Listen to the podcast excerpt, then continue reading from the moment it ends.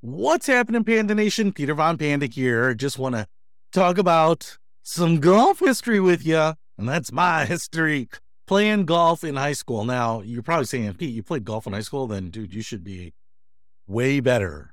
And that's probably true.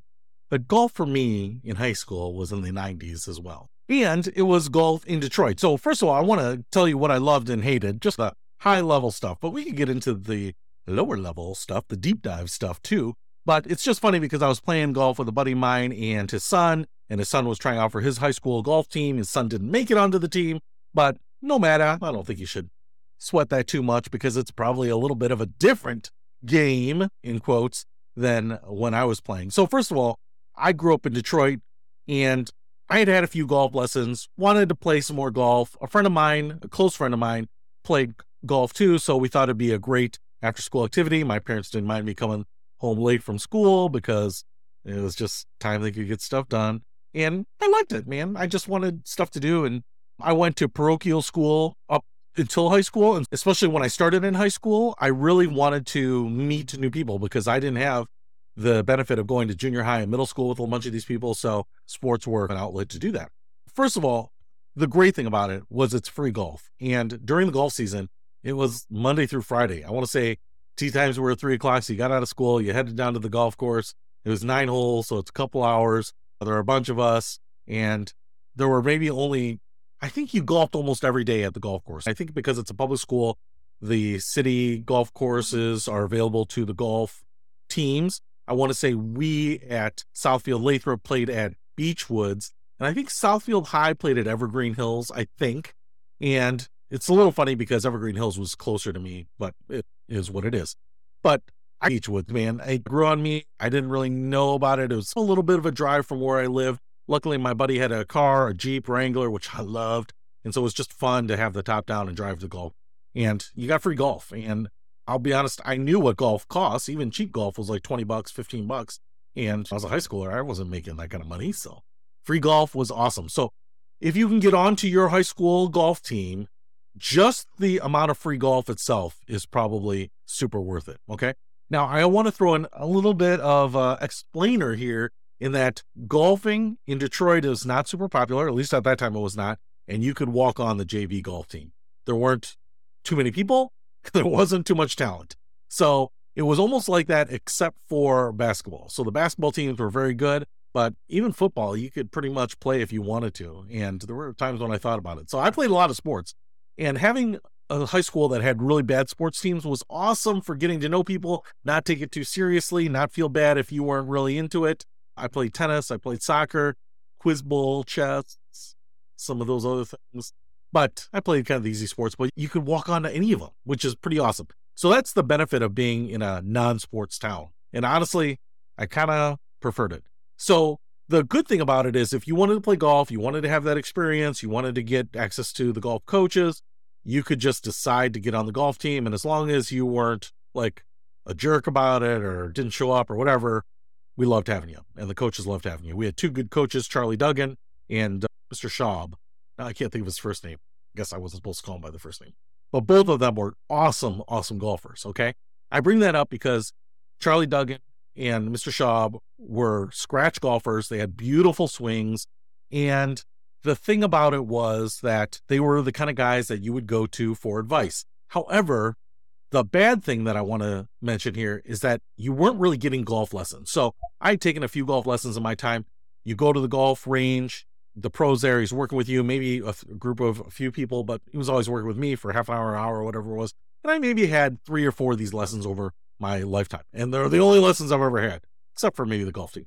But Charlie Duggan, if you went to him and you were like, Mr. Duggan, hey, I'm slicing the ball. What can you suggest? And he would take a look and work with you on some stuff. But there weren't days that it was like the driving range and lessons and he was looking at everyone's swing. You had to approach him if you wanted advice or if you were struggling with something.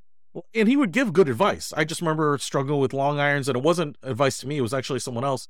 And that's when we learned the term old reliable. He's, what are you hit? Seven iron? Nine iron? Play it, dude. I'd rather have you hit three shots on a nine iron to get to the green than a driver and a five iron that you're missing to the left or to the right. Just play whatever you can play, go to your old reliable, get your swing back. under you and then start hitting the longer iron. So that kind of was like eye opening to me. Worked at Beechwoods because Beechwoods is a pretty short course, so you could get away with kind of playing the short irons a lot.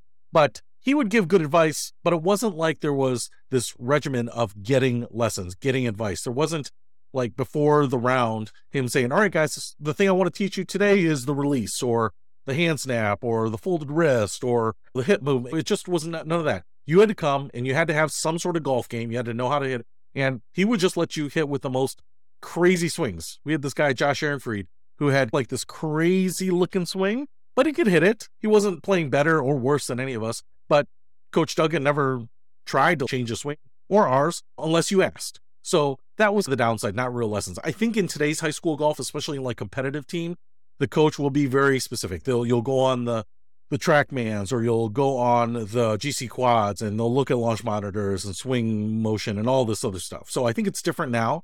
Or maybe they expect you to get lessons. I'm not sure. But I would have actually appreciated that more. But at the time, the fact that it was hands off and you just got out there and played was probably what I wanted. Now that I want to get better, I, I probably want some of that instruction. But at the time, you just wanted to get out there. You think everything you want to get out there and you want to play. All right.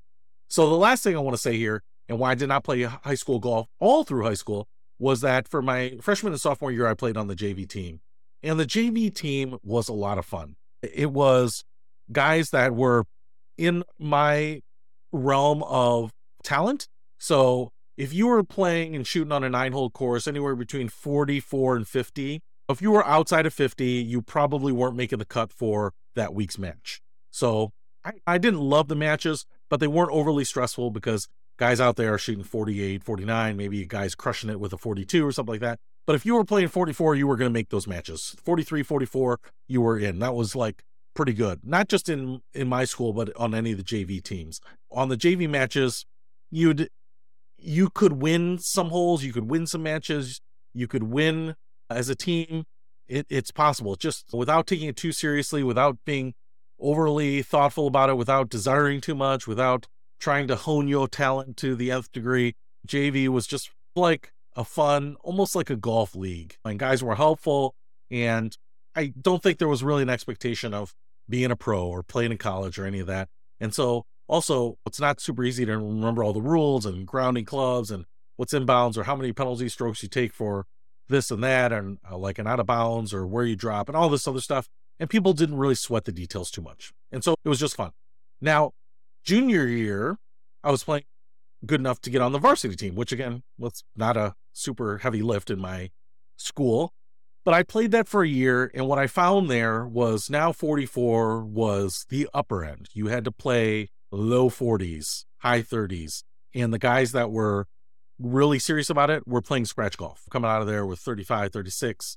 Depending on the course, 32 could have been scratch on some of these. But anyway, there were guys that were playing just par golf, and these guys were generally more serious about the game and the rules. And a lot of these guys were looking to the next level. They were going to try out for their college teams. They were going to try out for the next level. They wanted to make the pros or whatever. I, I don't know, look good in the country club. And so they were sticklers about the rules. There were guys that would approach other guys about what they thought was a miscount of their strokes at the end of the hole. There were some guys that were introverted about it and would go to their coach, and then the coaches would come back. So it just started becoming so competitive that it just wasn't enjoyable. Where if you hit a ball out of bounds on the JV team, you laughed it off, or what? Who who cared if you made the match that week or whatever? It was just more about like fun. But on the varsity team, now when you hit it out of bounds, it was stressful. There were guys grounding clubs or breaking them or whatever, or swearing and just getting really frustrated and screwing up their handicap. And it just was tough and like calling you out about rules and things like that. And, and not so much me, but I remember where I did not know it wasn't like a sand trap, but it was like a flower bed or something that I was hitting out of. And you couldn't ground your club, which means you can't take a practice swing and hit anything in it. And I took a practice swing and hit like a flower and then took the next shot to hit the ball out, but I was penalized for grounding my club. Now, I'm not actually even still sure, even though I have immersed myself in the rules, if that really was an area where you couldn't ground your club or not. So you tell me if you know the rules there. But I just remember afterwards, hey, you ground your club. That's uh, unfortunately it's penalty stroke. And I was like, what is that? Because oh, I hit the fly, whatever, and that's fine because I knew I wasn't good enough to play. I didn't have the talent to go on to the next level. I wasn't going to play in college. There was a part of me in the JV team thought, oh, all kid players are bad. You can play in college.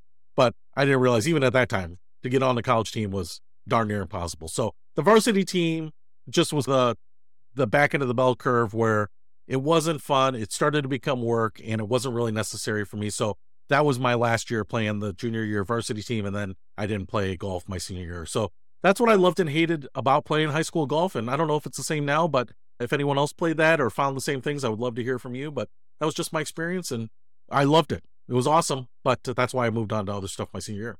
Peter Von Panda, out.